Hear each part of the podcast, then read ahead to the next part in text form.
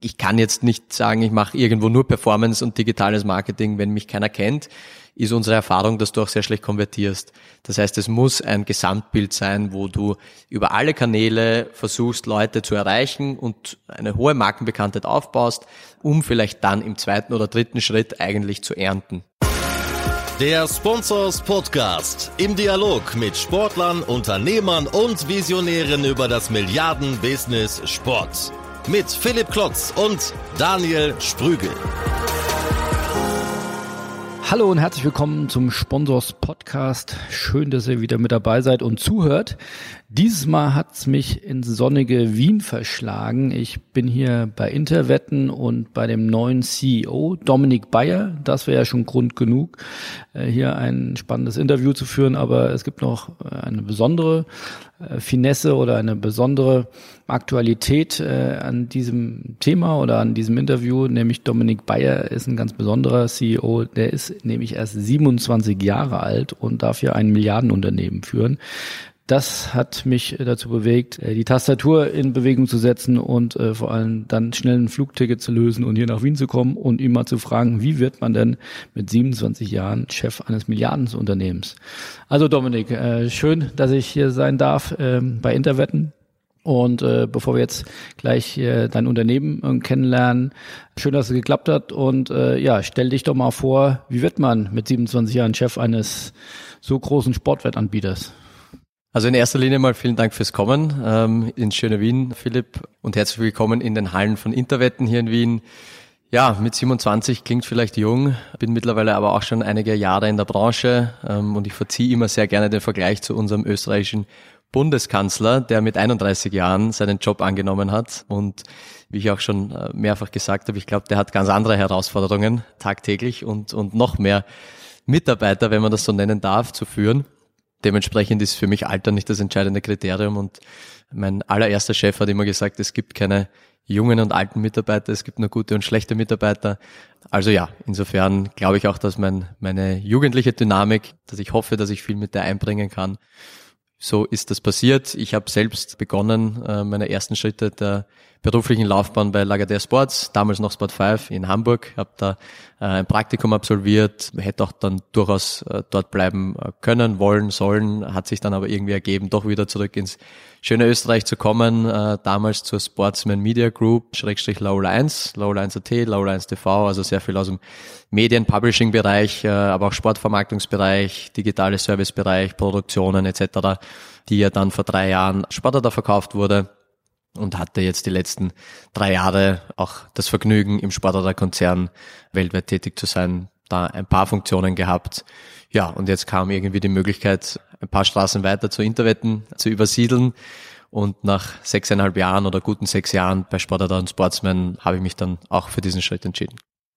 Wie darf ich mir das vorstellen? Ruft dann irgendwann der Headhunter an oder hast du dich aktiv beworben? Äh, da muss man schon ja eine gewisse, gewissen Mut in die Hand nehmen, um zu sagen, hier ist scheinbar eine, eine CEO-Stelle ausgeschrieben, da bewerbe ich mich mal. Ja, gute Frage, haben mich auch schon einige gefragt, ging aber nicht von mir aus. Ich wollte eigentlich gar nicht meinen aktuellen Job verlassen, weil wirklich Sportler da, äh, Low Lines ein, ein tolles, dynamisches, internationales Unternehmen ist. Aber dadurch, dass ich Interwetten eigentlich schon als Lieferant betreut habe, gab es da ganz gute Kontakte zu meinem Vorgänger und auch zum Eigentümer, die dann an mich herangetreten sind und gefragt haben, ob ich mir vorstellen kann, diese neue Rolle als äh, Speaker of the Board, wie es bei uns im Unternehmen heißt, zu übernehmen. Und ja, da muss man dann nicht lang nachdenken, glaube ich, wenn man so eine Chance bekommt, vor allem in dem Alter, äh, mit so einer tollen Herausforderung, aber auch mit so einem spannenden, soliden, langjährigen Unternehmen, dass man dann so eine Herausforderung annimmt. Dementsprechend war es auch ein smoother Abgang, sage ich jetzt mal bei Sportler da, äh, total im Guten, weil natürlich jeder verstanden hat, auch wenn so eine Möglichkeit da ist, dass man die dann auch wahrnimmt. Kannst du noch mal ähm, auch für unsere Zuhörer ähm, Interwetten vorstellen? Es gibt ja doch einfach viele Sportwettanbieter, die sind, ich hoffe, du erlaubst, mir das äh, als Außenstehender doch halbwegs austauschbar. Ja, äh, alle tolle Namen und sind alle sehr aktiv im, im Marketing. Aber am Ende des Tages bieten sie alle äh, doch Sportwetten an. Äh, bestimmt gibt es kleine Unterschiede dann bei den Quoten, aber wenn man jetzt nicht ein absoluter Fachmann ist, ist es schwer, da den Unterschied von außen auszumachen. Was zeichnet Interwetten aus? Also abgesehen davon, dass wir natürlich die Besten sind, was der, was, was jeder erzählen wird. Nein, Spaß beiseite. Wir äh, sind ein sehr spezielles Unternehmen, sehr spezieller Anbieter, der mitunter am längsten am Markt ist. Also das Unternehmen gibt es seit fast 30 Jahren, ist historisch auch sehr, sehr stark in regulierten, lizenzierten Märkten unterwegs. Also es war irgendwie nie die Intention, in den asiatischen Raum oder, oder sonst wo zu gehen wir sind nach wie vor einer der wenigen, die Eigentümer geführt sind. Das heißt, es gibt einen österreichischen Gründer, der nach wie vor unser, unser größter Shareholder ist. Ähm, das heißt, wir haben relativ effiziente äh, Unternehmens- und Entscheidungsstrukturen, das mittlerweile am Markt nicht mehr oft der Fall ist, weil auch in dem Markt über die letzten Jahre eine gewisse Konsolidierung stattgefunden hat. Ja, zum Unternehmen selbst. Wir arbeiten mit rund 120 Mitarbeitern zusammen auch mit unseren äh, Service-Providern, Dienstleistern, sind im deutschsprachigen Raum äh, und in den lizenzierten Märkten Schweden, Spanien, Griechenland aktiv. Suchen natürlich auch nach potenziellen neuen Märkten, aber das sind die, wo wir derzeit aktiv sind, wo wir auch alle Regularien erfüllen, um da aktiv sein zu dürfen. Ja, haben circa einen Turnover pro Jahr, je nachdem, äh, wo wir heuer landen werden, aber prognostiziert circa 1,7 bis 1,8 Millionen äh, Milliarden, Entschuldige, Euro. Und ja, sind eben, wie gesagt, einer der ersten, die am Markt waren, haben ein sehr solides Produkt. Also wir, glaube ich, äh, differenzieren uns sehr stark dadurch, dass wir ein sehr, sehr attraktives, mobiles und Online-Angebot haben. Es gibt mittlerweile sehr, sehr viele Anbieter am Markt, äh, die neu am Markt kommen oder die auch schon ein bisschen am Markt sind, die kein eigenes Produkt haben, sondern die kaufen sich das fremd zu. Wir produzieren das alles in-house, haben unsere eigene große IT-Abteilung, Produktabteilung. Also wir haben eigentlich alles in-house. Also mittlerweile kannst du auch dieses gesamte Thema des Buchmachens eigentlich auslagern. Auch das machen wir intern. Ja, dementsprechend haben wir eine sehr solide Basis, ähm, auf der wir sicher gut aufbauen können. Unabhängig von Dritten. Genau, unabhängig von Dritten, ja. Gib doch mal ein bisschen Einblick auch nochmal in den Sportwettenmarkt, über Wachstumszahlen, über Renditen. Wir haben eben im Vorgespräch, hast du mir erklärt, wie das so ein bisschen genauer, also Umsatz ist ja nicht nur die, also ist eine wichtige Größe, aber ist nicht die alleinige Größe. Erklär noch mal ein bisschen das Geschäftsmodell Sportwetten. Grundsätzlich ist es natürlich so, dass wir auch ein, selbst ein recht hohes Risiko eingehen, weil wir natürlich auch abhängig sind von den Spielergebnissen. Das ist nicht so, dass wir irgendwie eine Maschine dahinter laufen haben, die sagt, so und so viel darf der Kunde gewinnen. Es gibt durchaus auch genügend Tage, wo wir Geld verlieren. Also wir sind da schon in einem auch für uns recht risikovollen Geschäft. Grundsätzlich ist es so, dass wenn wir sprechen von 1,8 Milliarden Euro Umsatz, dass das der gedrehte Euro auf der Plattform ist. Das heißt, alles, was eingesetzt wird, ist für uns sogenannter Turnover-Umsatz. Und dann runtergebrochen kommen wir auf ein sogenanntes GGR, das ist Cross Gaming Revenue, wo wir als Interwetten prognostizieren, wahrscheinlich im Jahr 2019 irgendwo bei rund 90 Millionen Euro zu landen in all den Märkten, wo wir aktiv sind ja, dann muss man noch ganz viel Steuern zahlen, ähm, dann muss man noch Marketingpartnerschaften zahlen, dann muss man noch Personal zahlen, IT-Produkt zahlen. Also die, und die goldene CEOs zahlen, ich habe gelernt, äh, Bet365 zahlt sich im Jahr ein CEO-Gehalt von über 250 Millionen aus. Also das geht sich bei mir leider nicht aus, ja. Schön wär's, aber nein. Also es, es fallen sehr, sehr viele Kosten an. Dieses wirklich margenträchtige Geschäft, wie es mal in der Vergangenheit war, wo vielleicht die Kostenstrukturen noch anders waren, wo die Dienstleister anders bezahlt wurden, wo auch noch andere Steuersätze angewendet wurden, die sind leider vorbei. Ähm, nichtsdestotrotz glaube ich, die, die es noch am Markt gibt, und wie gesagt, da hat ja eine gewisse Konsolidierung stattgefunden, die können schon ein erfolgreiches Geschäft führen. Über welche Renditen reden wir ungefähr? Also ist das dann schon zweistellige Renditen? Ja, also ohne da jetzt auf Zahlen von uns, nachdem wir Eigentümer geführt sind, näher eingehen zu wollen, aber im Prozentbereich, EBIT-Prozentbereich ist zweistellig äh, durchaus möglich, ja. Und weil du sagst, das ist schon ein, zwei Mal angedeutet, es hat sich eine Marktkonsolidierung äh, stattgefunden. Kannst du da nochmal drauf eingehen, was hat in den letzten Jahren stattgefunden? Ich glaube, es gab eine Zeit, äh, vor allem im deutschsprachigen Raum, vor circa zehn Jahren, 15 Jahren, wo wirklich eigentlich täglich neue Wettanbieter aus dem Boden geschossen sind, ähm, nachdem wir ja uns in einem Umfeld bewegen, wo man relativ geringe Einstiegsbarrieren hat. Ja, du kannst relativ schnell dir irgendwie Quoten und Daten zukaufen, unter anderem durch meinen ehemaligen Arbeitgeber Sportradar. Du kannst dir eine Plattform mittlerweile zukaufen, du kannst dir das Buch machen zukaufen, du kannst dir theoretisch sogar ein, ein Customer Service zukaufen. Also du brauchst eigentlich nur mehr eine Lizenz und Rechtsberatung und dann natürlich Marketing-Spendings, also eine ein gewisse, gewisse Investition. Aber alles andere kannst du dir zukaufen. Das heißt, es gab eine Zeit, wo wirklich wahnsinnig viele auf den Markt gekommen sind, weil es eben eine relativ geringe Einstiegshürde gab oder Investitionskosten. Das hat sich mittlerweile ein bisschen geändert, weil man gemerkt hat, dass, dass auch der Endkonsument nicht 50 verschiedene Marken kennenlernen will und kann und die Penetration viel zu hoch war. Dementsprechend gab es da über die letzten, ähm, so wie du gesagt hast, über die letzten fünf, sechs Jahre relativ viel Konsolidierung. Findet mittlerweile noch immer ein bisschen statt, aber äh, der Markt hat sich jetzt eigentlich gefangen. Ähm, wie viel, wie, wie sieht der Markt, wie würdest du den dritten jetzt äh, ja darlegen? Da gibt's vier, fünf, sechs große, oder?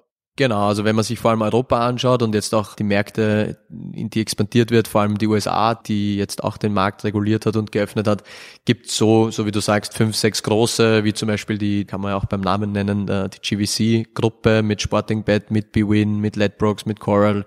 Das sind Milliardenkonzerne, ja. Also das hat äh, mit dem, was wir hier in Wien und Malta tun, nicht mehr viel zu tun. Das sind wirklich Riesenunternehmen, äh, Riesenkonstrukte, die dann aber natürlich mit verschiedenen Brands auftreten. Das heißt, der Endkonsument oder teilweise vielleicht auch der Marketingpartner weiß gar nicht, dass das Konzerne sind. Wie gesagt, da sind wir einer der wenigen, die noch recht effizient und agil Eigentümer geführt. Ähm, wie viel, wie viel Umsatz macht dann so eine Gruppe? Kannst du, kannst du das sagen? Da geht's um Milliarden. Ja, also Gut, geht's ja bei euch nur, auch? Ja, aber jetzt auch vom, vom GGA geht's dann, ja. geht's dann um Milliarden. Also das sind schon große Unternehmen. Und dann gibt es ja die UK-driven Companies ja auch noch, äh, auch da Bet365 haben wir gesagt, die investieren viel in CEOs, äh, aber scheinen auch viel, viel Umsatz zu machen. Ähm, sag da nochmal ein paar Namen, die man sich merken sollte. Also ein sicher sehr bekannt aus der Vergangenheit, wie du sagst, Bet365, die mit Sicherheit Weltmarktführer sind oder zu den Weltmarktführern gehören. Du musst immer sehr stark differenzieren zwischen terrestrischen Anbietern, also Retail-Anbietern und Online-Anbietern. Also Retail wie Typico zum Beispiel. Genau, bei Typico ein, ein eigentlich Cross-Media, also mhm, Hybrid, äh, genau Hybrid-Modell ist. Es gibt aber relativ wenige, die wirklich beides gut machen. Also es gibt einige, die sich auf Retail fokussieren, es gibt einige, die sich auf Online fokussieren es ist auch eine ganz andere Philosophie, ein ganz anderes Geschäft. Also wirklich beides gut zu machen, ist sehr schwer. Typico macht das sehr, sehr gut, muss man sagen. Konzentrieren sich auch da vor allem auf ein bis zwei Märkte, vor allem in Deutschland. Macht sie sicher sehr effizient in dem jeweiligen Land, beziehungsweise haben sie einen großen Fokus drauf. UK, weil du vorher gefragt hast, äh, ein William Hill ist vielleicht jedem noch irgendwo ein Begriff, hat mal versucht in Deutschland auch zu sein, nicht so gut funktioniert. Also das sind so die William Hill, Ledbrokes, Coral, Bet365, Betway, sind so die Aber großen Das ist schon UK komisch, wenn das so ein online-driven äh, Geschäft ist, dass ich dann doch so regionale Unterschiede habe. Also äh, wenn ich mir jetzt andere große Märkte wie Facebook, also Google, also die GAFA-Unternehmen, Amazon angucke, die sind weltweit einfach stark.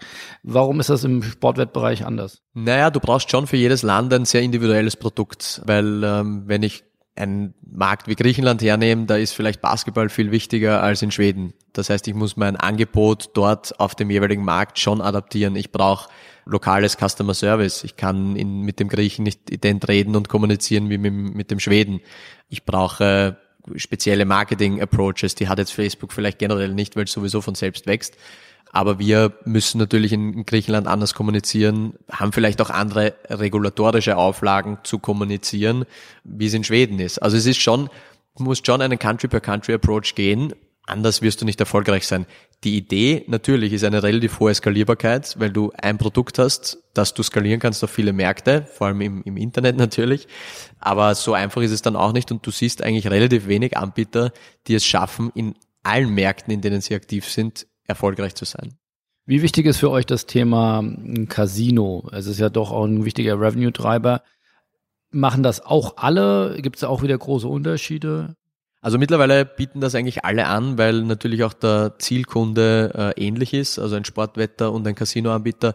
Interwetten kommt sehr, sehr stark aus der Sportwette, steckt ja auch schon in unserem Unternehmensnamen mit Interwetten und nicht Intercasino oder sonst was wodurch wir eine sehr starke Historie und gute Stärke in der Sportwette haben.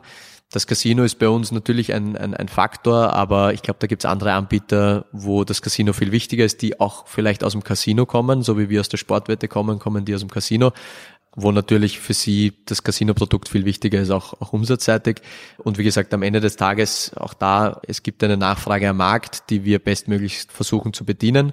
Ähm, wir haben ein sehr, sehr gutes Casino-Angebot, aber wie gesagt, unser Ursprung ist auf jeden Fall die Sportwette und das ist auch sicher noch stärker unsere DNA, als es vielleicht bei anderen Anbietern ist. Und, und kann man das bewerten, wo man sagt, das eine ist das vermeintlich lukrativere Geschäft oder da, also gibt's ja von, von Renditen bis, man muss im Casino-Geschäft wahrscheinlich nicht so hohe Marketingkosten haben, muss keine Sponsorships, kein teures Marketing einkaufen. Gibt's da eine Tendenz zu sagen, ja, ich mache hier Sportwetten zum Schein oder um, um, um den Customer Approach zu haben und versuchst aber dann in, in die Casino-Wette reinzuziehen? Gibt sicher bei anderen Anbietern, bei uns ist es definitiv nicht der Fall. Also wir wollen Sportwetter für unser Produkt gewinnen, ähm, weil es von den Margen und von den Ergebnissen für uns einfach interessanter ist. Äh, das Casino-Produkt ist zwar ein hohes Volumen, aber relativ geringe Margen im Vergleich zur Sportwette. Wobei es auch da wiederum ein bisschen gegeneinander steht, weil bei der Sportwette gehen wir auch ein höheres Risiko ein als Anbieter, weil natürlich, wie ich es vorher gesagt habe, wenn sehr, sehr viele Spiele, sehr, sehr viele Favoriten gewinnen, ist unser Ertrag relativ gering. Aber wie gesagt, das pendelt sich übers Jahr gesehen meistens ganz gut ein. Im Casino ist es so, dass es eigentlich fixe Auszahlungsquoten gibt, die auch teilweise gesetzlich vorgegeben sind. Das heißt, da ist jetzt unsere Fantasie relativ gering und auch unsere Margen relativ gering. Das heißt, wir suchen gezielt Sportwettkunden, Klar, wenn der jetzt auch bei uns Casino-Produkte konsumiert, haben wir nichts dagegen, aber grundsätzlich suchen wir den Sportwetter für uns. Wir möchten uns ja noch ein bisschen äh, mit dir beschäftigen, weil äh, du hast das eben so lax abgetan. Ganz selbstverständlich gesagt, es gibt nicht äh, alt oder jung, sondern es gibt nur gut oder schlecht. Das ist sicherlich ein Teil der Wahrheit, aber ein anderer Teil der Wahrheit ist sicherlich auch, dass es nicht so viele 27-jährige CEOs gibt. Deswegen finde ich es schon nochmal spannend, äh, mit dir darüber zu reden und tiefer einzusteigen. Äh, du warst vorher bei Sportradar, hast jetzt schon ein, zwei Mal erwähnt, du warst ja vor allem, glaube ich, für den weltweiten Vertrieb oder, oder Verantwortung für die Sportwetten unter Kunden und Unternehmen. Ähm, was hat sich an deinen Aufgaben, wenn du das jetzt, du bist jetzt, glaube ich, einen Monat offiziell im Amt bei, bei Interwetten, was hat sich an deinen Aufgaben verändert? Ist eine gute Frage, weil die fragen mich sehr, sehr viele Leute. So wie du gesagt hast, vorher war ich, hatte ich ein bisschen eine Doppelfunktion. Äh, auf der einen Seite war ich Teil der Geschäftsführung von Laula 1, also das Österreich größte Sportmedium, ähm, Laula 1 TV, internationales Sportstreaming-Portal, also war da eher quasi auf Publisher-Seite unterwegs. Und seit der Akquisition von Sportada haben wir die letzten drei Jahre ein Produkt aufgebaut, das Sportradar Ads heißt, wo Sportradar neben den Daten, neben dem Content etc., was sie Sportwettanbietern zur Verfügung stellen, eben auch Marketingmöglichkeiten zur Verfügung stellen. Das haben wir jetzt oder hat Sportradar jetzt relativ gut und bedacht aufgebaut. Da war ich Gott sei Dank federführend, habe da sehr, sehr viel gelernt und habe auch dadurch natürlich die, die Sportwertindustrie sehr, sehr gut kennengelernt. Das heißt, ich habe, egal ob in, in den USA, in denen ich gelebt habe, in Südamerika, in Afrika, in Europa verstanden, wie funktionieren verschiedene Märkte, was brauche ich dort für Angebote, wie funktioniert dort Kommunikation, das wiederum Marketing-Services dann äh, mit einschließt. Und habe ich mich natürlich mit der Branche viel stärker auseinandergesetzt und äh, ich glaube, ich habe das Glück gehabt, dass ich mit, mit circa 100 Sportwettanbietern auf der ganzen Welt und da rede ich vom Startup in Afrika bis hin zu Bewin und Co. das Glück hatte, mit denen zusammenzuarbeiten und so auch gelernt habe, äh, wie funktioniert der Markt, wie, wie funktioniert Kommunikation, wie funktionieren interne Strukturen. Also das ist bisschen, was die Historie betrifft und auf deine Frage zurückzukommen, was ich die letzten vier Wochen so gemacht habe. Es ist natürlich ein großer Wandel, wenn du von einer sehr stark vertrieblich orientierten Position und auch Geschäftsleitung eines Publishers zu einem Sportwettanbieter wechselst. Das Aller, Allerwichtigste ist, dass ich jetzt Sportereignisse ganz anders verfolge, weil ich natürlich weiß, auf was unsere Kunden setzen. Also die Livescore-Apps bei mir am Handy glühen. Aber ich glaube, das ist das tägliche Brot, äh, werde ich mich auch noch dran gewöhnen. Und äh, ja, eine Gesamtverantwortung von einem äh, Milliardenunternehmen zu übernehmen, bringt natürlich sehr, sehr viele Sachen mit sich. Mir ist ganz, ganz wichtig, äh, auch alle Leute mit meiner Philosophie an Bord zu holen. Wir haben hier bei Interwetten das Glück, dass wir sehr, sehr viele sehr gute, langjährige Mitarbeiter haben, von denen ich auch sehr, sehr viel lernen kann und äh, die, glaube ich, auch die solide Basis dieses Unternehmens ausmachen. Ähm, und dementsprechend war es mir wichtig, in den ersten Wochen wirklich mit allen verschiedenen Abteilungen, die ich vielleicht auch noch nicht so gut kannte durch meine äh, Historie, da tieferen Einblick zu gewinnen, viele interne Gespräche zu führen und so versuchen, irgendwie meine Philosophie, wie ich plane, das Unternehmen weiterzuentwickeln, gemeinsam mit meinen Vorstandskollegen und mit, mit unserem Eigentümer auch dann in die Leute, in die Belegschaft zu bringen. Ich gehe gleich nochmal oder später auf jeden Fall nochmal auf die 100 Sportwettanbieter ein, die du weltweit kennengelernt hast. Aber das zeugt ja davon, dass es ja ein sehr operatives Business, ein sehr operatives Geschäft war, das du dann auch machen durftest, war, machen musstest. Ich könnte mir vorstellen, wenn man jetzt ein Unternehmen führt, ich mache das ja in ganz kleinen Dingen eben auch bei Sponsors, wir sind ja ein Bruchteil, also mindestens vom Umsatz von den Mitarbeitern äh, sind wir gar nicht so viel kleiner, vielleicht dann nur ein Viertel von euch, aber Unternehmen zu führen heißt ja auch viel Management. Vorher warst du sehr operativ. Ich könnte mir vorstellen, jetzt deutlich strategischer und deutlich mehr Managementaufgaben. Wie ist der Unterschied für dich? Ja, das äh, shiftet natürlich ein bisschen und auch die täglichen Aufgaben verändern sich. Äh, du vorher, wie du richtig gesagt hast, Vertrieb ist immer viel operativ durch, aber auch die, die Geschäftsleitungsposition bei Lola 1 das war durchaus schon strategisch, auch vielleicht in anderer Form, aber durchaus strategisch. Und auch dieser Produktaufbau von Sportadar Ads war sicher auch ein langer strategischer Prozess mit Businessplänen, mit äh, Markteintrittsstrategien, wo wir uns auch mit Acquisitions beschäftigt haben etc. Aber ja, es ist, es ist definitiv eine neue Rolle, an die man sich gewöhnen muss, die mir riesig Spaß macht. Also ich glaube generell, das Wichtigste ist, dass dir etwas Spaß macht, dann ist keine Herausforderung zu groß. Und ähm, in dem Stadion befinde ich mich gerade, aber ich glaube, jeder, der Job gewechselt hat und ein neues Unternehmen mal kennengelernt hat, weiß, dass eine Anfangsphase wichtig ist, um halt auch viel zu lernen, ja, und sich nicht hinzusetzen und zu sagen, ich weiß, ich habe die Welt erfunden und so funktioniert's, sondern eben man hat seine Philosophie, man hat seine Strategie, die man ja schon hat, bevor man seinen Job antritt, weil man sich viel damit auseinandersetzt. Aber das jetzt zu matchen mit dem, was hier schon ist, es ist ja auch nicht alles irgendwie wahnsinnig gut oder wahnsinnig schlecht, was hier ist. Man muss es einfach mal kennenlernen, verstehen, lernen, die Leute, die dahinter sind, kennenlernen. Mir immer ein ganz, ganz wichtiger Faktor, zu verstehen, wie tickt ein jeder dieser 120 Leute, woher kommen die, was haben die für einen Background. Und ich glaube, diese zwei Sachen dann zu matchen, ist ja eine strategische Aufgabe, aber das ist die eigentlich die größte Challenge und darauf freue ich mich sehr und ja gut, aber du hast ja auch eine ganz andere Verantwortung. Also ähm, so sicherlich dann auch operativ und vertrieblich bei, bei Sportradar jetzt auf einmal die Bilanzen müssen stimmen und äh, das Reporting und das Controlling und wie gesagt, äh, wir haben da schon unsere liebe äh, Not bei uns äh, die Zahlen, äh, dass, dass die Buchmacher auch da bei uns äh, die richtigen Quoten auswerfen. äh, ich kann mir vorstellen, wenn da noch äh, zwei bis drei Nullen mehr dran sind, wird das nicht leichter. Ja, Ende des Tages äh, ja, bilde ich den Vorstand gemeinsam mit zwei Kolleginnen. Eine äh, kümmert sich sehr intensiv um alle rechtlichen Themen und eine Kollegin dankenswerterweise sehr intensiv um die finanziellen Themen, die mir da natürlich in diesen Bereichen auch Arbeit abnehmen.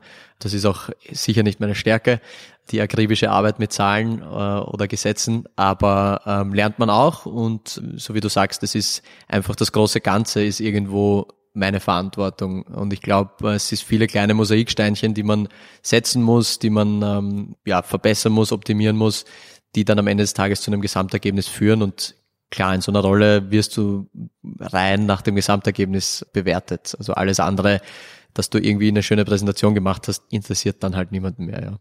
Glaubst du, dass du ähm, für diese neue Rolle dann schon auch alle Kompetenzen hast? Ähm, oder geht man da bewusst auch hin, dass man sagt, man holt sich jetzt noch Berater an die Seite oder vielleicht auch, wie gesagt, dein ehemaliger Chef Carsten Curl, äh, sicherlich einer derjenigen, der sich am besten in der Sportwettenbranche auskennt, hat Bibin aufgebaut, hat Sportradar aufgebaut, beide, also mindestens mal Sportradar zu Milliardenbewertungen geführt. Ist das auch Teil des Netzwerks, wo man dann auch immer wieder Rat äh, einholt? Absolut, ja. Ich meine, der Carsten hat leider relativ wenig Zeit. Das heißt, den zu kontaktieren, das muss schon ein, ein, ein Glücksfall sein. Nein, aber von solchen Leuten wie dem Carsten, aber auch anderen, anderen ehemaligen Kollegen, unter anderem den, den Rainer Geier, der äh, lange Zeit mein Wegbegleiter und Chef war bei Sportadar und Lola, habe ich aus der Vergangenheit schon sehr viel gelernt, aber auch da tauscht man sich natürlich noch regelmäßig aus, hat ja auch ein großes Netzwerk zu Mitbewerbern und da gibt es durchaus auch Freundschaften. Ich glaube, was das Besondere an der Sportwertindustrie ist, ist, dass sie eigentlich sehr, sehr viel zusammenhält und, und zusammenarbeitet. Das ist vielleicht anders als in anderen Industrien.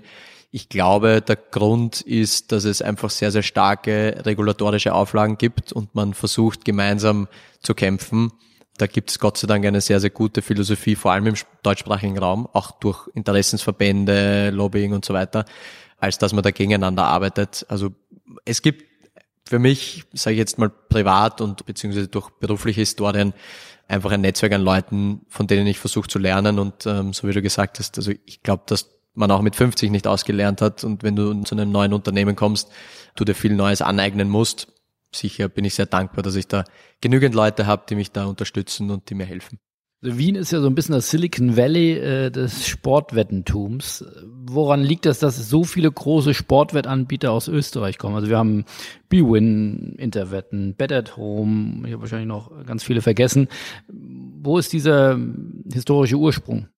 Eine, eine gute Frage, ähm, wo ich schon mit vielen Leuten darüber diskutiert habe. Ich glaube, es gab einfach eine Community, die in den letzten 20, 30 Jahren da recht aktiv war. Wie du sagst, aber ein Bewin, Bet Home, eine Novomatic, die einer der größten Zulieferer generell der, der Glücksspielindustrie sind. Und ich glaube, je mehr von solchen Unternehmen sich irgendwo ansiedeln, desto wahrscheinlicher ist es ja auch, dass neue dazukommen, weil du hast natürlich die Workforce dort, du hast das Know-how dort. Und man muss auch dazu sagen, ich finde, der Staat Österreich hat das immer sehr, sehr gut gemacht, dass er diese Dinge auch gefördert hat und geduldet hat und unterstützt hat. Somit waren die rechtlichen Rahmenbedingungen sehr sicher. Das war vielleicht nicht in jedem Land in Europa in der Vergangenheit so. Ja, und so ist eigentlich eine relativ große Industrie entstanden, die viele Arbeitsplätze schafft, die viele Steuern und Abgaben hier in Österreich schafft, wovon der Staat sicher und, und der Wirtschaftsstandort sicher profitiert hat. Was ist denn aktuell der heißeste Markt, wenn du sagst, ich habe mir, ähm, hab mir alle Länder der Welt und auch alle Sportwettenanbieter der Welt anschauen dürfen? Amerika spricht ja, glaube ich, jetzt vieles davon. Der Markt ist gerade aufgegangen. Was denn? Ansonsten wird viel auch über Asien gesprochen. Was ist der heißeste Markt gerade? Ja, du hast es schon angesprochen. Die USA sind sicher mit Abstand der attraktivste Markt, vor allem für die großen Player, also für die B-Wins, uh, Unibets, wie sie alle heißen. Das ist sicher der Next Place to Be oder eigentlich schon der, der Place to Be. Für ein mittelgroßes Unternehmen wie Interwetten oder andere Mitbewerber ist es jetzt wahrscheinlich nicht der richtige Markt, weil er einfach sehr, sehr groß ist. Du sehr, sehr gezielt von Bundesstaat zu Bundesstaat gehen musst. Das heißt, eigentlich sind es 50 verschiedene Länder dort, 50 verschiedene Regularien, 50 verschiedene äh, Marktangebote, die du darstellen musst. Das ist schon sehr kostenintensiv im, im Launch oder in den ersten paar Jahren. Aber klar, wenn ich mir das Marktpotenzial dort anschaue, mit paar hundert Millionen Menschen, die alle sehr sportinteressiert sind, egal ob College Football, ob NFL, NBA, die auch ein sehr hohes Kaufkraftvolumen haben oder Potenzial haben. Das heißt, äh, auch dementsprechend investieren können, ist das mit Sicherheit der mit Abstand spannendste Markt und für mich auch ein ganz, ganz wichtiger Schritt für unsere ganze Industrie, dass ein Land wie die USA ihren Markt reguliert, dass die wirklich von Bundesstaat zu Bundesstaat jetzt Lizenzen vergeben, ähm, was vielleicht auch für das ein oder andere europäische Land ein Vorzeigefall sein sollte. Aber das heißt, wir reden immer noch über einen stark wachsenden Markt, sowohl weltweit gesehen als auch für jeden Einzelmarkt. Genau, ich glaube, das ist das Spannende an dem Markt, warum wir auch sehr, sehr positive Aussichten in die Zukunft haben, ist, weil eigentlich der Markt noch nicht gesättigt ist. Ja, in gewissen europäischen Märkten, wenn ich jetzt da schaue, so ein bisschen Richtung Skandinavien, UK, Deutschland, sind die Wachstumsraten vielleicht nicht mehr die, die es mal waren vor fünf bis zehn Jahren. Ich kenne das ja auch nur aus Erzählungen, aber und aus Marktzahlen, aber so war das und, und ich meine, wenn ein Land komplett neu seinen Sportwettmarkt reguliert und öffnet, äh, vor allem ein Land mit eben ein paar hundert Millionen Einwohnern, dann ist das natürlich ein Riesenpotenzial. Und ähm, um da auch wiederum auf, auf Sportler zurückzukommen, die haben das ja auch sehr, sehr gut gemacht in den letzten Jahren, sich dort zu positionieren und auch dort eigentlich die Marktöffnung zu fördern, so dass da jetzt wirklich ein sehr, sehr potenter Markt im Entstehen ist. Wo macht man denn den meisten Umsatz? Macht man das mit einigen wenigen großen einige weniger High Roller oder dann eher so das, ja, das Sportwettentum von dir und mir, wenn ich sage, ich wette mal hier 10 Euro auf, dass der HSV nicht aufsteigt. Die Wette ist spannend. Die kannst gern bei uns abgeben. Nein, Interwetten ist auch hier historisch eher ein Anbieter für viele verschiedene Leute. Also wir sind relativ vielleicht auch kritisch gesehen schwach im High-Roller-Bereich, weil da gibt's andere Anbieter, die dann mit eigenem VIP-Management etc. viel aggressiver solche Leute versuchen anzusprechen. Aber so wie es immer ist in, in jeder Branche, wenn du halt von wenigen Großen abhängig bist, großen Kunden abhängig bist, ist natürlich auch die Gefahr da, dass die Unternehmensbasis irgendwo, dass du die damit riskierst. Das ist bei uns Gott sei Dank überhaupt nicht der Fall. Also bei uns ist das sehr, sehr stark verteilt auf sehr, sehr viele verschiedene Leute, so wie du sagst, eher den, den Casual Better, der glaubt, dass der HSV doch aufsteigt, aus absolut absurden Gründen. Und das ist eher so unsere Historie. Aber wie du sagst, es gibt durchaus auch High Roller. Leider rutschen sehr, sehr viele dieser High Roller in den Schwarzmarkt ab, muss man auch ehrlicherweise dazu sagen. Vor allem im deutschsprachigen Raum, die es ja, wie besprochen, weder in Österreich noch in Deutschland eine gültige, gute Lizenzierung und Regulierung des Marktes gibt, weil die dann oft zu Anbietern gehen, die keine Steuern zahlen, die keine guten Know Your Customer Prozesse haben, die nicht auf das Thema Spielerschutz, Responsible Gaming so viel Wert legen, wie es wir tun. Und somit kann dieser sogenannte äh, Offshore-Anbieter auch andere Preise anbieten, sprich andere Quoten. Und ein High Roller geht dann, da geht es natürlich dann um andere Leverage-Faktoren, geht dann tendenziell leider der Erfahrung gemäß auch zu diesen Offshore-Anbietern. Ab wann redet man über einen High Roller? Wie viel muss ich da einsetzen? Ich glaube, es ist immer die Frage, wie viel du verdienst oder was dein, was dein Background ist, aber das kann ich jetzt nicht in oder schwer in Zahlen ausdrücken. Ich glaube, äh, der durchschnittliche Wetter, so wie du und ich, ja, da redet man halt irgendwie von, keine Ahnung, 50 äh, bis 100 Euro, die man im Monat spielt. Mal gewinnt man, mal verliert man.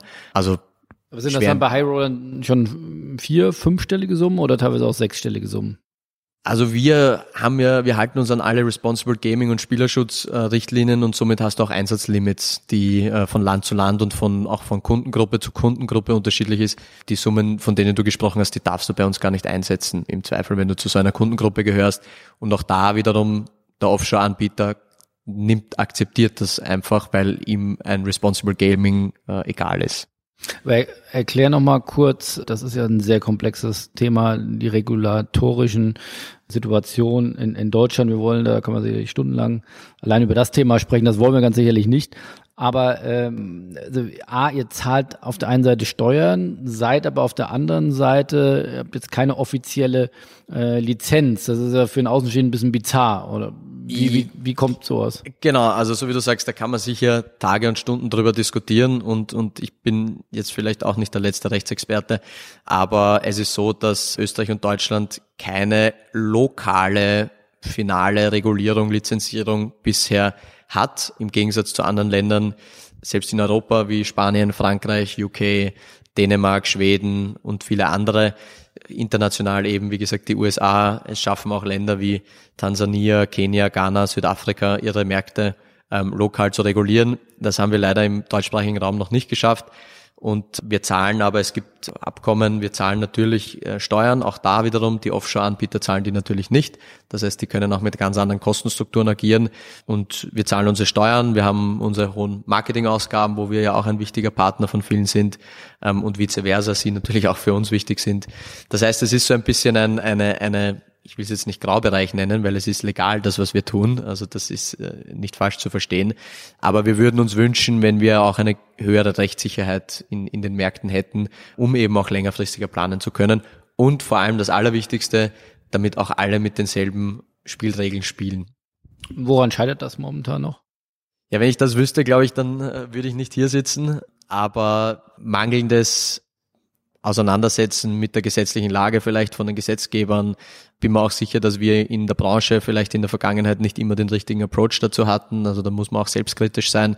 Aber am Ende des Tages gibt es, und ich habe das jetzt durch meine Sportarter-Tätigkeit in wirklich zahlreichen Ländern der Welt gesehen, es gibt keinen Nachteil, keinen einzigen Nachteil für niemanden, wenn es einen wirklich gut regulierten Markt gibt. Und da rede ich wirklich von vom Staat an sich, von den Spielern bezüglich Spielerschutz, von allen Anbietern, von Marketingpartnern. Es gibt zumindest der Nachteil ist mir noch nicht bekannt. Ich vielleicht verstehe ich ihn auch noch nicht, aber ähm, wir würden uns sehr wünschen, wenn auch andere Länder mit der Regulierung nachziehen würden. Kommen wir nochmal zurück zu dir. Was willst du denn anders machen als dein Vorgänger? Ja, also in erster Linie bin ich mal sehr dankbar äh, für das, was der Werner Becher hier quasi hinterlassen hat als ehemaliger Speaker of the Board. Ein wirklich sehr, sehr solides Unternehmen über die letzten sieben Jahre, in der er hier tätig war, aufgebaut hat. Ich glaube, jetzt ist es wichtig, den nächsten Schritt zu gehen. Interwetten hat sich sehr, sehr gut stabilisiert, eben in den letzten Jahren. Aber jetzt müssen wir schauen, wie kann man expandieren, in welche Märkte, wie können wir auch in unseren Kernmärkten noch stärker werden. Wie können wir einfach Sachen neu denken, besser machen. Also ich glaube, es ist ein, ein laufender Prozess und mir ist es immer wichtig zu sagen, dass wir auf einer sehr, sehr, sehr soliden Basis aufbauen, aber eben diesen nächsten Schritt zu machen zum nächstgrößeren Unternehmen. Das ist jetzt die Challenge, die wir uns die nächsten drei bis fünf Jahre gesetzt haben. Und da gibt es konkrete Zahlen dahinter, da gibt es konkrete Maßnahmen dahinter. Und das gilt jetzt Step by Step abzuarbeiten. Willst du die mit uns teilen? Nein. Wenn du schon so fragst, nein. Ah, wir bleiben da auf jeden Fall dran. Wie willst du denn Mitarbeiter führen? Das ist ja ein ganz wichtiges Thema, so grundsätzlich, aber natürlich im Besonderen in der heutigen Zeit. Hast du da einen besonderen Approach? Hast du da eine besondere Idee? Ja, also ich glaube, dadurch, dass wir im Sportbereich auch arbeiten, kann man das immer sehr, sehr gut mit dem Fußball vergleichen. Ich glaube, der alte Trainer, wie zum Beispiel ein Ernst Happel, der beim HSV vor vielen, vielen Jahrzehnten sehr erfolgreich war, diese Philosophie, diese Mentalität, die glaube ich, dass sie heutzutage nicht mehr funktioniert, auch in der Mitarbeiterführung. Ich glaube, heutzutage ist sehr, sehr viel ähm, Flexibilität, Empathie, aber doch eine klare Philosophie vorzugeben. Aber jetzt nicht mit Biegen und Brechen jeden zu zwingen, was er den ganzen Tag zu tun hat, sondern auch viel Eigenverantwortung einzufordern, aber klar immer derjenige sein, der eine Vision vorgibt. Ähm, wenn ich das, wie gesagt, mit, mit, dem aktuellen Sport bisschen vergleichen darf, glaube ich, ist der Jürgen Klopp dafür ein, ein sehr, sehr gutes Beispiel. Der gibt eine klare Spielphilosophie vor, die versucht er auch durchzuziehen mit, mit den Spielern, die das für ihn machen, ist aber auf der gleichen Seite oder im gleichen Atemzug empathisch, zugänglich ähm, und jetzt nicht irgendwie streng hierarchisch, äh, diktatorisch. Also ich glaube, das ist auch eine, eine Philosophie, wie ich sie gerne hier weiterführen würde bei Interwetten. Und wie gesagt, du bist immer nur so gut wie die Leute, die für dich arbeiten oder die mit dir arbeiten, ist eigentlich der richtige Ausdruck. Und auch da der Jürgen Klopp kann wahrscheinlich der beste Trainer der Welt sein, wenn er, wenn er es nicht schafft, seine Mitarbeiter oder seine Spieler in dem Fall zu motivieren und richtig einzusetzen. Da beginnt ja damit, dass ich irgendwie den Stürmer vielleicht nicht in der Abwehr einsetze. Dann ähm, glaube ich, wird er ja auch nicht erfolgreich sein. Und das ist so die Philosophie, die ich versuche durchzuziehen. Und wie gesagt, mir ist es immer sehr, sehr wichtig, da auch bodenständig und empathisch zu bleiben, weil nur so kannst du auch das vorleben, was du vielleicht von deinen Leuten verlangst. Ich möchte dann doch nochmal versuchen, mich ein bisschen auch den, auch den Zahlen und den Zukunftsplänen zu, zu nähern oder, oder mal andersrum zu fragen, was muss ich denn tun, um neue Sportwetten, Kunden zu akquirieren? Also geht es da vor allem, ist ein Thema Brandbuilding, dass ich sage, ich muss von der Markenstruktur, von der Bekanntheitswerten ähm, aufschließen zu den B-Wins dieser Welt gegebenenfalls, Fragezeichen? Oder ist es am Ende des Tages, wie ja doch sehr stark auch momentan im Marketing zu beobachten, ähm, ein Shift zu digital, dass ich hin zu Performance-Marketing gehe? Ähm, Gibt es da so die eine Strategie, wo ich sage, das ist der goldene Weg? Wir befinden uns gerade in einer Neupositionierungsphase, wo wir auch gemeinsam mit einer externen Agentur an unserer Unternehmenspositionierung arbeiten. Nachdem Interwetten seit, wie gesagt, fast 30 Jahren am Markt ist und äh, immer einen guten Job darin gemacht hat, Neukunden zu gewinnen, aber vor allem auch Bestandskunden zu halten, war es uns jetzt mal wichtig, überhaupt zu erfahren, wofür wollen wir stehen, wie wollen wir am Markt wahrgenommen werden, wie werden wir vielleicht auch aktuell am Markt wahrgenommen. Man hat ja da immer so ein bisschen seine, seine Scheuklappen auf, vor allem wenn man schon länger am Markt ist. Und dieser Prozess ist jetzt kurz davor abgeschlossen zu werden. Und wir wollen mit diesem neuen Kommunikationskonzept dann mit der neuen Saison auch in die Außenkommunikation starten, egal über welche Kanäle das dann ist, ob das Sponsoring-Partnerschaften, TV-Werbung, äh, Online-Werbung oder sonst was ist. Das ist das eine, sprich eine sehr scharfe und klare Markenpositionierung und Markenkern zu entwickeln, den wir dann auch nach innen leben. Also es bringt ja meines Erachtens nichts, wenn ich nach außen hin der junge, hippe, coole Anbieter sein will und vielleicht nach innen hin bin ich es nicht. Also wir versuchen da eine wirklich empathische und gute Positionierung zu finden, mit denen wir alle leben können und für die wir alle stehen. Ich glaube, da sind wir auf einem guten Weg. Das ist das eine. Und das zweite ist, auch wenn man sich Marktforschungen ansieht, am Ende des Tages sind wir ein, ein E-Commerce-Unternehmen. Ob das ein, wie gesagt, der Sportbranche auch bekannt, Druckdienstleister sind oder ob das ein Amazon ist oder ob das ein Sportwettanbieter ist, der nicht im terrestrischen Bereich aktiv ist, sind wir abhängig von unserem Kundenservice. Da ist Gott sei Dank äh, historisch gesehen, Interwetten hat, äh, ist mehrfach prämiert worden fürs beste Kundenservice. Das ist uns sehr wichtig. Da geht es darum, rasch zu kommunizieren, seriös zu sein. Wie gesagt, da geht es um Zahlungen der Kunde will seine Auszahlung haben, der will, dass bei seiner Einzahlung alles funktioniert. Da geht es darum, höchste Integrität zu haben, was Kundendaten betrifft etc. Ich glaube, da sind wir sehr, sehr gut. Das wollen wir weiter ausbauen. Und am Ende des Tages wollen wir natürlich auch ein, ein, ein sogenanntes Best-in-Class-Produkt haben. Wie du es eingangs schon gesagt hast, das ist heutzutage schwierig, weil unser Produkt fairerweise, muss man sagen, austauschbar ist. Aber es gibt schon viele Kleinigkeiten, warum vielleicht der Kunde oder der Customer Lifetime Value und auch Circle bei Interwetten durchaus länger ist als bei unseren Mitbewerbern, weil ich eben glaube, dass wir ein sehr, sehr gutes Produkt haben, das man immer noch besser machen kann und ein sehr, sehr gutes Service haben. Ja, und gibt wenig Gründe wahrscheinlich für einen Kunden dann uns zu verlassen. Soll das Wachstum dann eher in neue Märkte erfolgen oder will man auf Kosten auch von Wettbewerbern wachsen oder will man den Marktanteil erhöhen? Am liebsten natürlich alles äh, und alles sofort. Nein, da muss man, muss man auch Schritt für Schritt machen und auch sich strukturell so aufstellen, dass das irgendwie möglich ist. Also verlangt er natürlich auch neue Ressourcen, wenn man in neue Märkte geht und äh, Go-to-Market-Strategien, Businesspläne entwickeln.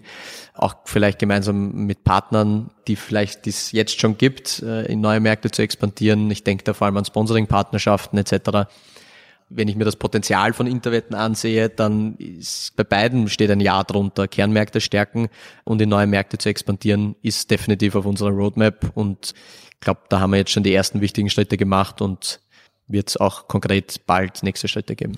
Aber wenn man ja weiterhin auch zweistellig wächst und auch wachsen will, dann kann man ja schon auch die Vision haben, zu sagen, auch den Umsatz in den nächsten Jahren auch nochmal durchaus zu verdoppeln. Ja, die Vision kann man haben, aber man muss, man muss sehr hart dafür arbeiten. Also äh, von nichts kommt nichts. Es ist jetzt nicht irgendwie so, dass wir in einen neuen Markt gehen und sagen, wir drehen da unser Produkt auf und schauen mal, was passiert und hoffen, dass wir da äh, uns verdoppeln. Es ist sehr, sehr viel Fleiß, es ist sehr, sehr viel harte Arbeit, besser zu sein als die Konkurrenz, besser zu sein als der Mitbewerb. Das müssen wir als Anbieter, der jetzt vielleicht nicht die Big Pockets hat oder nicht so tiefe Pockets hat wie vielleicht Mitbewerber, ähm, müssen wir einfach besser, schneller, flexibler und vor allem fleißiger und disziplinierter sein als unser Mitbewerb. Und dann ist das möglich. Ja.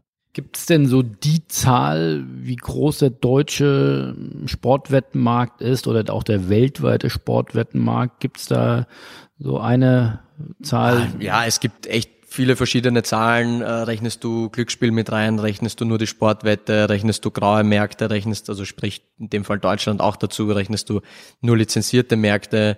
Gibt so viele verschiedene Zahlen, dass ich eigentlich keine davon kommentieren will, weil es wäre unseriös, da jetzt eine zu nennen, aber das gibt ja unseren Freund Google, der das relativ schnell ausspuckt.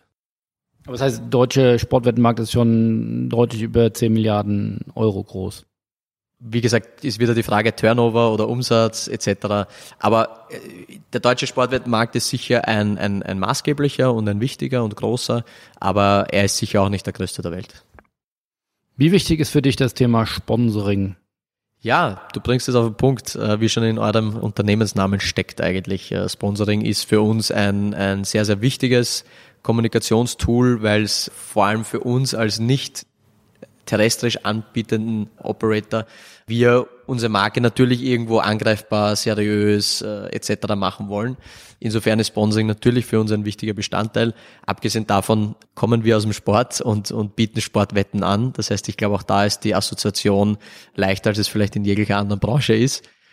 Insofern definitiv sehr, sehr wichtig. Man muss sich da eine gute Strategie überlegen, ähm, nachdem der Markt auch da nicht günstiger wird.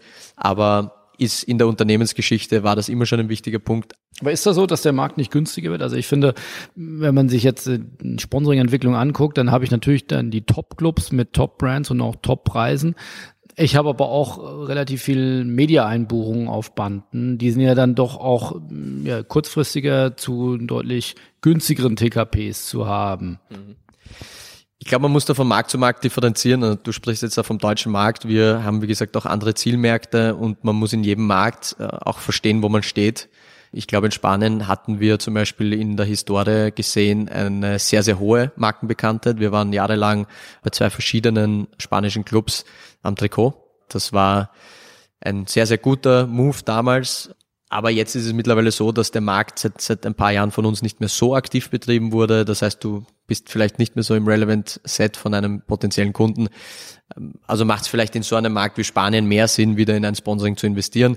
In einem anderen Markt wie, ich sage jetzt Österreich, wo wir wahrscheinlich eine massiv hohe Markenbekanntheit haben, ist das Kommunikationsmittel Sponsoring anders zu sehen. Das heißt jetzt nicht, dass man es nicht machen sollte, aber da bin ich jetzt vielleicht, die Last-Minute-Bandenbuchung ist für mich jetzt vielleicht nicht mehr so wichtig, nachdem meine Markenbekanntheit da schon sehr hoch ist.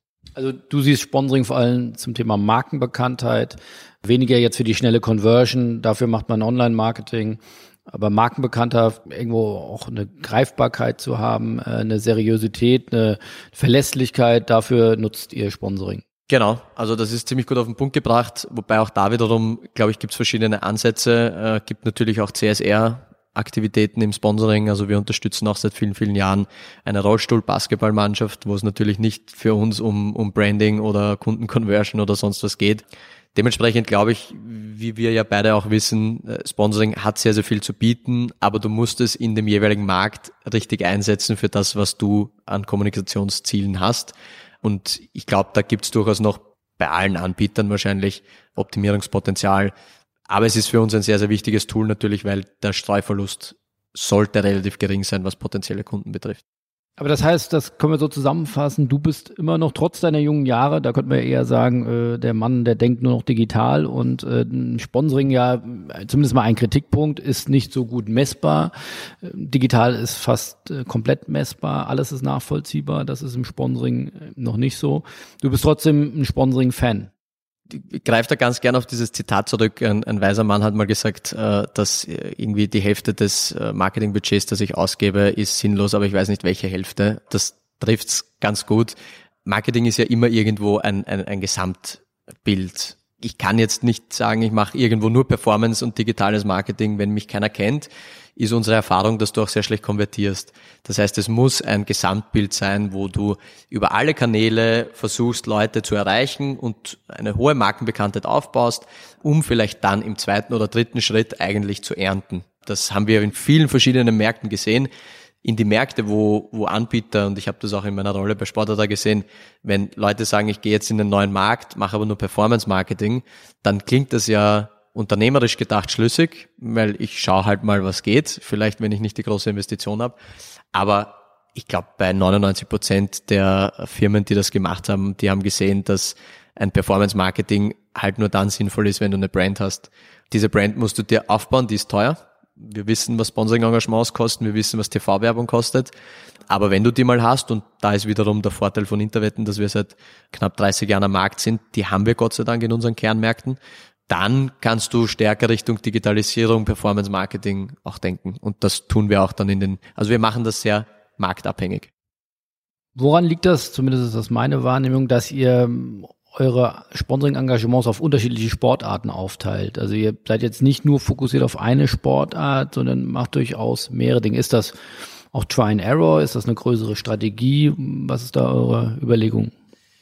Punkt eins mal natürlich auf die vielen verschiedenen Märkte, in denen wir aktiv sind. Das muss man ja auch lokalisieren. Es gibt äh, in Skandinavien zum Beispiel ist Eishockey viel wichtiger, als es vielleicht in Griechenland ist. Das ist, glaube ich, naheliegend und das wird auch jeder verstehen. Fakt ist, dass Fußball in jedem Markt roundabout 80 Prozent äh, unseres Umsatzes ausmacht, äh, tendenziell eher ein bisschen mehr. Das heißt, Fußball ist des Wettumsatzes. Des Wettumsatzes, genau. Das heißt, Fußball ist fast unumgänglich, aber es gibt auch Anbieter, die sagen, ähm, ich investiere nicht in Fußball, weil ich hole mir ja denjenigen, der auf Fußball wettet, vielleicht auch in einer anderen Sportart ab. Das heißt ja nicht, dass irgendwie einer, der zu einem BBL-Club geht und da jede Woche auf der Tribüne sitzt, dass der nicht vielleicht auch auf Fußball spielt. Also ich glaube, da gibt's verschiedene Ansitz, Ansätze und da muss jeder natürlich auch wissen, klar, welches Angebot ist gerade am Markt, das spielt natürlich auch eine wichtige Rolle. Äh, jeder wird gerne die Bayern unterstützen, aber kann ich es mir leisten und sind die gerade überhaupt zu haben? Also wir investieren derzeit in Fußball, in Tennis, in Eishockey, ähm, in Skifahren. Also wir sind da relativ breit aufgestellt. Kann man aber jetzt natürlich diskutieren, macht das Sinn oder sollte ich mich auf eins fokussieren? Ich glaube, auch da wiederum gibt es kein richtig und falsch. Da haben wir viel gelernt über die letzten Jahre und jetzt, glaube ich, haben wir ein Setup, wo wir nicht unzufrieden sind damit.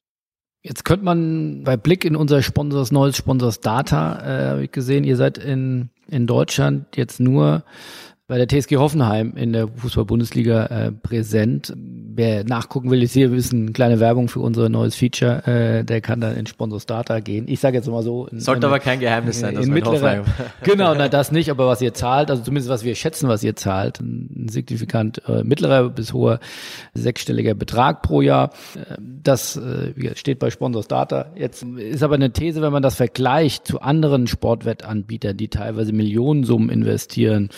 Tipico ich an allererster Stelle bei den Bayern, B-Win, beim DFB. Da ist noch Luft nach oben. Ist das bewusst dennoch dosiert eingesetzt, sozusagen nur ein Bundesligist? Ähm, und da sicherlich nicht vielleicht der größte, also im TSG Hoffenheim nicht zu nahe treten, aber was ist da die Idee dahinter? Ja, wir haben äh, in der Historie, war Interwetten schon immer eigentlich im deutschen Fußball engagiert, auch lange eine Partnerschaft mit dem VfB Stuttgart gehabt, ja, viele verschiedene Sachen gemacht. Ich glaube, jetzt haben wir mit dem TSG Hoffenheim einen äh, sehr, sehr guten Partner, der wirklich gut zu uns passt, der sehr dynamisch, offen ist, sehr gut kommuniziert mit uns, offen für Aktivierungsmaßnahmen ist und natürlich auch unser Paket dort sehr, sehr relevant ist. Äh, es bringt mir halt auch nichts, wenn ich irgendwie vielleicht dieselbe Summe bei einem anderen Verein investiere, wo meine Sichtbarkeit eine, eine schlechtere ist. Also ich glaube, da haben wir einen sehr, sehr guten Partner gefunden, worüber wir uns sehr freuen, mit denen die Zusammenarbeit auch sehr, sehr gut funktioniert, was ja, wie wir alle wissen, auch nicht selbstverständlich ist. Wir sind natürlich immer offen nach Möglichkeiten. Es ist nicht so, dass wir jetzt irgendwie uns verschließen und sagen, wir wollen nicht weiter investieren. Dadurch, dass wir Gott sei Dank in zweistelligen Prozent Sätzen wachsen, steigen natürlich auch alle Quote die Marketingausgaben mit. Aber wir werden jetzt sicher kein blindes Engagement eingehen und sagen, hoppla, da ist irgendwie jetzt ein Bundesligist zu haben, da überbezahlen wir jetzt den Markt, sondern die, wir machen die, das. Dieser neue da, der Bayer, der ist mit äh, tiefen Taschen unterwegs. Ja. so der ist es nicht. Der Vertriebler, der, der, der, will, der will Geld ausgeben, der will wachsen. Nein, ähm, auch hier nochmal das Thema ja, Blick in die, in die Zukunft äh, mit eurer neuen Strategie, die ihr äh, gerade am Austüfteln seid. Könnte es sein, dass ihr da nochmal einen deutlich stärkeren Fokus auf das Thema Sponsoring, hat, wird das Auswirkungen auf, auf Branding, auf, auf Marketingmaßnahmen haben? Ja, wie gesagt, wir evaluieren das gerade alles ein bisschen neu und müssen uns da jetzt sicher auch von Land zu Land ein bisschen die Strategie adaptieren was durchaus sein kann, dass sich in den äh, Media Spends, wenn ich es jetzt mal Gesamt- oder Marketing Spends so nennen darf, durchaus Shifts ergeben können. Aber da sind wir gerade in der Evaluier Evaluierungsphase und das sage ich auch wirklich, wie ich es meine. Das wissen wir noch nicht, das müssen wir erst bestimmen. Aber es ist mit Sicherheit so, dass wir in gewissen Märkten noch Aufholbedarf bei der Brand Awareness haben und in den Märkten ist es dann sicher auch für uns interessant, vielleicht mehr in Sponsoring zu investieren, was aber wiederum nicht heißt, dass wir gesamt mehr investieren müssen, sondern man kann ja auch dann Partnerschaften shiften. Aber wie gesagt, da sind wir in der Evaluierungsphase und, und werden da sicher in den nächsten drei, vier Monaten zu einem guten Ergebnis kommen. Gibt es also feste Verhältnisse, wo man sagt, also so und so viel Prozent, so viel äh, vom Umsatz ist fest für Marketing vorgesehen und weil du sagst Shiften, dadurch ergibt sich dann zum Beispiel das Budget? Ja, genau. Also so wie das bei uns funktioniert, ist, dass wir äh, natürlich auch mit Budgets arbeiten. Das heißt, wir planen, wir forecasten ein Jahr, wie viel Umsatz wir machen wollen oder werden. Bisher sind wir da immer ganz gut damit gefahren, auch unsere Wachstumsraten damit einzuberechnen. Und dann gibt es einen gewissen prozentuellen Anteil, der generell traditionell im Sportwettbereich durchaus recht hoch ist, weil eben austauschbares Produkt und äh, viel Mitbewerb. Und an das halten wir uns eigentlich auch sehr genau. Klar, wenn wir jetzt äh, überperformen, was den Umsatz betrifft, ist mehr Spielraum da, aber es heißt ja auch nicht zwingend, dass man es ausgeben muss. Es freut sich auch einer, wenn wir einfach am Ende des Jahres vielleicht mehr überlassen. Ähm, und äh, aber ja, so wie du sagst, also man, man adaptiert da laufend, man shiftet, man optimiert. Ich muss wirklich sagen, wir, wir haben da auch eine sehr, sehr tolle Marketingabteilung, die aus knapp 20 Leuten besteht, was man auch nicht unterschätzen darf, die regelmäßig reportet, optimiert, äh, schaut, woher kommen unsere Kunden, über welche Kanäle haben wir die gewonnen, die mit Marktforschungsagenturen zusammenarbeiten, etc. Also da steckt schon sehr, sehr viel Wissenschaft dahinter. Das ist jetzt nicht so, wie man vielleicht von außen glaubt, der Sportwettanbieter knallt da irgendwo seine Bande hin und dann hofft er mal, dass irgendwie auf seine Seite kommt. Wir haben unfassbar viele technische Tools in place, die man nutzen, wo man wirklich regelmäßig eben analysieren, optimieren. Das ist schon, ist jetzt nicht Raketenwissenschaft, aber das ist schon sehr, sehr digital, wenn man es so sagen darf. Und kannst du sagen, wie viel Prozent ihr ungefähr äh, wieder in Marketing reinvestiert? Ungern. Es ist so, dass wir eine, ich aus meiner Tätigkeit bei Sportler dann noch eine, eine BCG, also Boston Consulting Group Studie durchführen haben lassen oder wir durchführen haben lassen, die besagt, dass äh, je nach Markt zwischen 20 und 30 Prozent des Umsatzes, also des GGRs, circa in Marketing reinvestiert wird und ich würde mal sagen, wir bewegen uns in diesem Korridor. Okay, dann aber reden wir sicherlich über ein Marketingbudget von 20 Millionen plus sage ich jetzt mal, äh, so mit einem Kannst kleinen, gut rechnen. einem kleinen Dreisatz, ja. Okay, abschließend viele spannende Themen angeschnitten. Äh, nochmal, wir wollen mit dir, wir haben mit dir begonnen, wir wollen mit dir schließen. Wie informierst du dich, wie inspirierst du dich? Wo holst du deine ja, neuen Essentials her, wo du sagst, die gebe ich ans Team weiter, die bringen mich weiter, um das Unternehmen voranzubringen? Also Du hast ja gesagt, du zahlst das Mittagessen, wenn ich da antworte bei Sponsors. Ähm Nein, Spaß. Gibt natürlich viele, viele Branchenmedien, was die Sportwettindustrie betrifft. Also da gibt's viele verschiedene internationale Medien. Ähm, was jetzt das Sportbusiness betrifft, gibt's ja, wie gesagt, vor allem im deutschsprachigen Raum euch. Also es gibt mittlerweile sehr, sehr viele Tools und Mittel, vor allem natürlich im, im digitalen Bereich, äh, über die man sich informieren kann. Und äh, mir ist es auch sehr, sehr wichtig, dass man das dann mit seinem Team teilt, weil ich habe es vorher schon angesprochen, äh, ich alleine werde die Weltherrschaft nicht erobern. Mir ist mein Team sehr, sehr wichtig und nur wenn ich es schaffe, gemeinsam mit dem Team besser zu werden, dann können wir gemeinsam wachsen und dementsprechend ist da regelmäßiger Informationsaustausch und, und Learning natürlich auch sehr, sehr wichtig. Und wie gesagt, da gibt's verschiedene Kanäle, gibt's verschiedene Mittel, wo man auch dann gerne ein bisschen investiert, weil man ja sehr, sehr viel davon lernen kann. Und wirklich äh, letzte Frage, gibt es so ein Geheimnis, das du an unsere Hörer weitergeben kannst, wie man in so jungen Jahren so erfolgreich werden kann? Ich glaube, es ist auch immer, man muss auch immer zur richtigen Zeit am richtigen Ort sein, auch wenn das jetzt kein Geheimnis ist und, und man das nicht vorhersehen und planen kann. Äh, es gehört natürlich ein, ein, ein riesen Portion Glück dazu, zur richtigen Zeit eben an die richtigen Leute auch zu treffen. Das sage ich wirklich mit vollster Überzeugung. Das ist jetzt nicht alles nur irgendwie geplant gewesen, dass ich äh, nach dem Abitur gesagt habe, ich weiß, wo ich mit 27 sein werde. Aber am Ende des Tages gibt's auch ein, ein, ein sehr schönes Lied. Das heißt, jetzt wird's, jetzt wird's, jetzt wird's, jetzt wird's romantisch fast. Nein, aber das ist, äh, heißt, Erfolg ist kein Glück. Und ich glaube schon ein bisschen daran, dass man, dass man auch mit hartem Einsatz, äh, harter Arbeit, Fleiß, Dedication erfolgreich sein wird. Vielleicht früher oder später ist dann natürlich auch beeinflusst davon eben, ob man zur richtigen Zeit am richtigen Ort ist. Aber man soll halt nie aufhören. Man muss immer mehr machen als die anderen, man muss immer dadurch besser sein als die anderen. Es ist wie im Sport. Ich kann halt das größte Talent sein im Tennis. Äh, ich werde nicht die Nummer eins der Welt sein, weil es immer wen gibt, der wahrscheinlich härter arbeitet als ich. Und nur wenn du fleißig bist, hart arbeitest, mit Dedication arbeitest, Fehler machst, daraus lernst, dann wirst du meines Erachtens zwangsläufig erfolgreich sein. Und hast du eine Vision, wenn du deine Lenze verdoppelst, wenn du mal so in den 50ern bist, wo du dann stehst, äh, wo du sagst, willst du dann selbst auch Unternehmer sein oder immer noch bei Interwetten oder ein eigenes Team haben, auch mal zur Rech Sportrechte Seite wechseln? Gibt es da eine, eine Vision? Also die Sportrechte Seite habe ich ja, also zumindest der Sportrechte Händler, das habe ich ja schon hinter mir jetzt mit, mit Boardsman, Sport5, äh, Sportradar. Aber ich muss sagen, ich fühle mich sehr, sehr wohl da, wo ich bin. Das Klar, äh, der Markt ist dynamisch, das kann sich immer ändern, aber ich habe jetzt einmal nicht geplant, äh, irgendwie in den nächsten Jahren woanders zu sein. Ja, das war auch keine Fangfrage, sondern eher so im Sinne von, äh, wie gesagt, Selbstunternehmer zu sein oder so früh schon in Verantwortung zu sein, dann vielleicht auch Dinge wieder weiterzugeben oder auch selbst Startups zu helfen, groß zu werden, vielleicht solche also Dinge. Ich, ich, ich würde mich da gern wieder an, meinen, an meine Anfangssätze, alle Zuhörer und Zuhörerinnen erinnern. Ich glaube, wenn dir etwas Spaß macht, dann machst du es einfach gerne und solange mir das Spaß macht, werde ich es machen. Und wenn es mir irgendwann mal nicht mehr Spaß macht, dass ich am Montag in der Früh aufstehe und in die Arbeit gehe, dann werde ich was anderes machen. Und das kann in alle Richtungen gehen. Ich, mich interessiert äh, die Sportrechtehalterseite nach wie vor sehr, also sprich wirklich dann auf Vereins-, Verbandsebene. Äh, mich interessiert das Unternehmertum sehr in alle Richtungen, äh, vor allem auch eben im Startup-Bereich, wo du, wo du viel schnell schaffen kannst. Mich interessiert aber genauso Politik sehr. Also ja. Bundeskanzler. Äh, genau, noch, noch könnte ich der jüngste Bundeskanzler Österreichs werden. damit können wir doch mal schließen. Ähm, dann, äh, ja, ein, ein Doppelduo in, in Österreich mit einem äh, Ü, Ü30 und einem leicht über 30-jährigen äh, äh, Kanzlerduo. Das verlassen wir unsere, zumindest meinen Kompetenzbereich. Und äh, ich möchte auf jeden Fall Danke sagen für, ein für ein sehr offenes, äh, spannendes Gespräch, wie ich finde. Tolle Einblicke in einen ganz neuen Markt, einen Sportwettenmarkt, den ich auch noch nicht so kannte. Und, und vielen Dank, dass du so offen warst, auch mit Zahlen, Fakten und Hintergründen.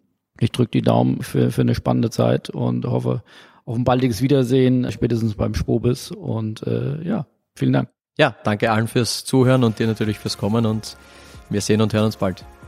Tschüss. Ciao.